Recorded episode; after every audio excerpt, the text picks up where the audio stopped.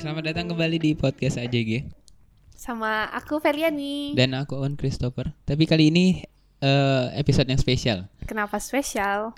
Podcast kali ini akan di take over oleh People. Siapa itu people? People tuh organisasi underground oh gitu. di bawah naungan The Fed.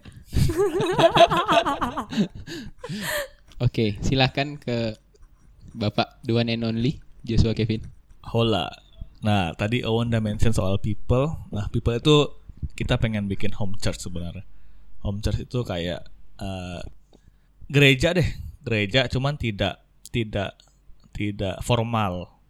Nah, kalau di dunia barat home church tuh lebih lebih difavoritkan sama anak-anak muda dan para para selebriti lah. Justin Bieber, Selena Gomez segala itu udah udah lebih people home church karena kalau church biasa tuh lu banyak tuntutan dan mesti ini ini. Tapi home lebih orang yang lebih sedikit lebih internal dan lebih bebas. Nah eh, tadi aku udah minta bantu sama Owen untuk disediakan tempat.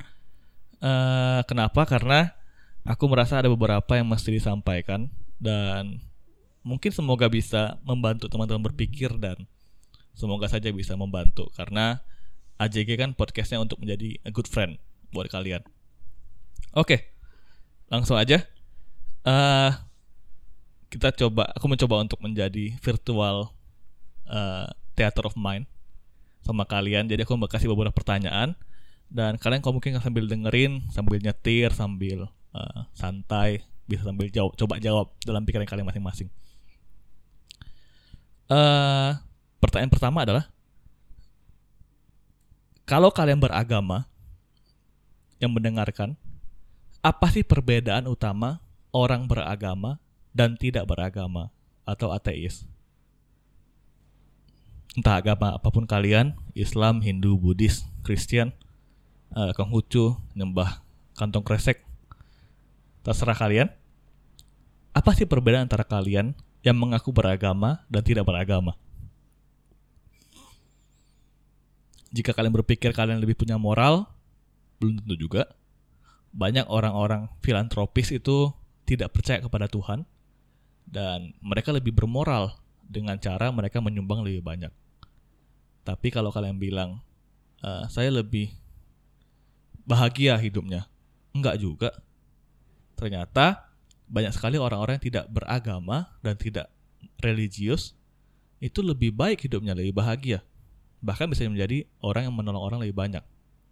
Nah, ini menjadi menjadi pertanyaan dan menjadi pemikiran kenapa banyak milenial atau anak-anak muda itu memilih untuk menjadi ateis atau non-believer, tidak percaya pada apa pun.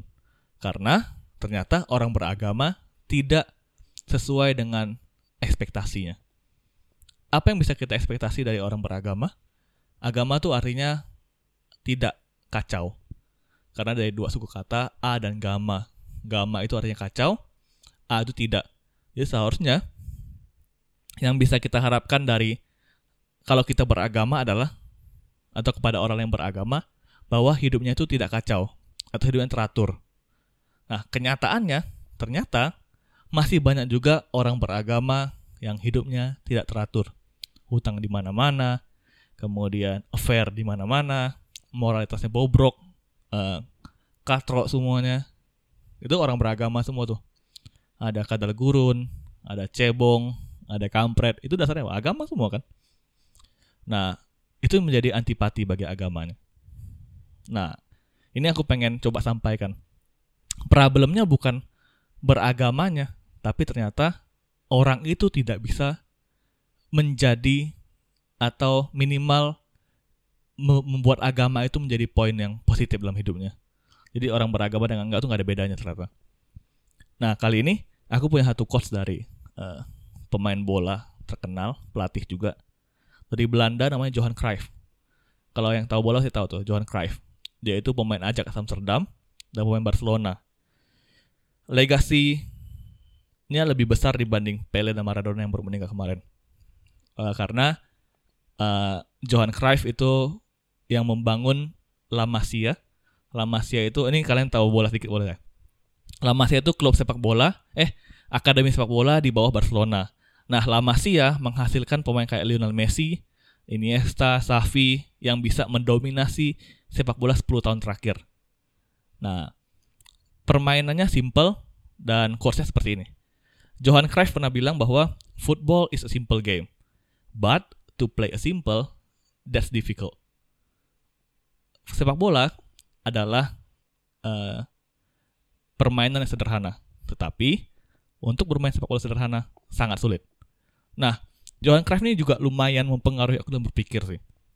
Bukannya sebagai uh, nonton bolanya, tapi cara dia berpikir, cara dia uh, bekerja itu mempengaruhi saya. Salah satu course-nya banyak sih, minimalis juga dia sebenarnya. Dia bilang gini, uh, kamu nggak akan kebobolan kalau kamu pegang bola terus. Ya iya dong, kan bola di kita ya, nggak mungkin kita, kita, kita kebobolan. Tapi bener. Nah kemudian uh, dia bilang cara paling gampang untuk menang ya lu cetak gol dan gak kebobolan. Bener juga sih. Cuman itu sulit dipraktekkan. Nah sama dengan hidup. Kalau kita mengaku kita beragama, seharusnya kita lebih teratur hidupnya. Dan hidup kita teratur artinya lu bisa uh, mengontrol hidupmu dan meresponinya dengan benar. Nah, tanpa, tanpa memandang agama agama apa pun ya. Karena lu percaya aku itu lebih baik karena hidupku lebih teratur. Nah di tahun ini di awal tahun kebetulan kemarin aku juga dengar uh, mengenai apa sih resolusi ya. Banyak tuh bla bla bla bla bla bla. Gak masalah sih pendapat orang masing-masing. Cuman kan kita tahu kita pandemi masih panjang dan uh, kalau aku sendiri pribadi punya resolusi adalah menjadi memiliki hidup yang lebih teratur mungkin kita nggak bisa lebih baik dari orang lain hidupnya mungkin hidup kita nggak lebih kaya nggak lebih bahagia nggak lebih punya banyak uang nggak lebih makan banyak lebih enak. Tapi yang kita bisa harapkan adalah kita harusnya hidup lebih teratur. Teratur artinya apa? Tidak kacau.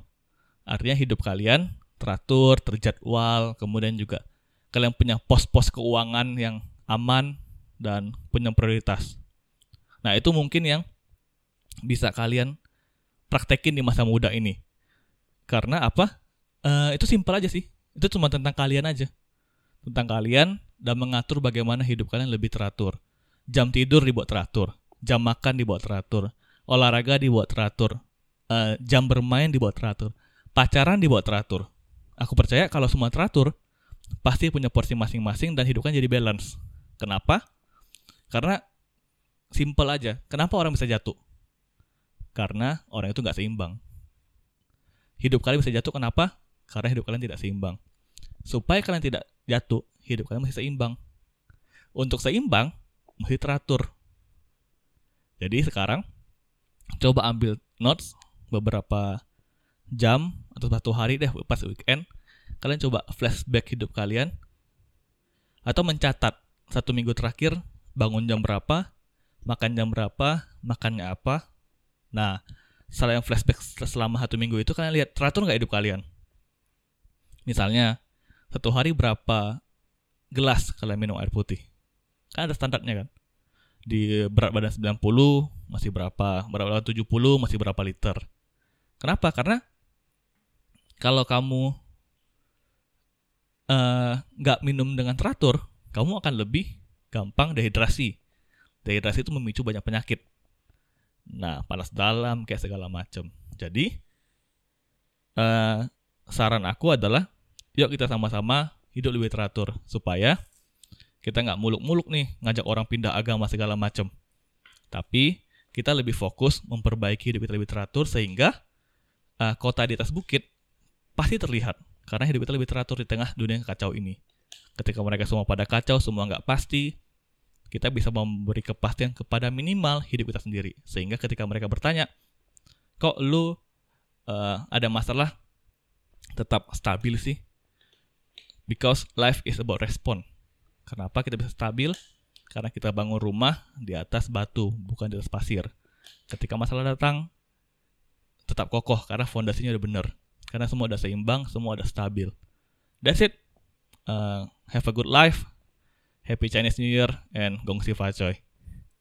Alright, thank you, thank you banget atas belasan menit yang cukup bikin merenung karena nilai-nilai yang selama ini kita pegang yang mungkin didapatkan dari orang tua karena kita dilahirkan di keluarga dengan agama tertentu atau yang kita pilih karena perjalanan hidup ternyata kuncinya sederhana banget tapi sulit dilakukan. Dan ya semoga teman-teman bisa atau mulai minimal mengatur atau mencatat apa-apa yang kalian lakukan sepanjang hari supaya kalian bisa tahu nih missnya di mana, ketidakseimbangannya di mana sehingga bisa diperbaiki jadi lebih baik dan lebih seimbang lagi. Benar banget. Terima kasih sudah mendengarkan. Selamat berakhir pekan. Goodbye.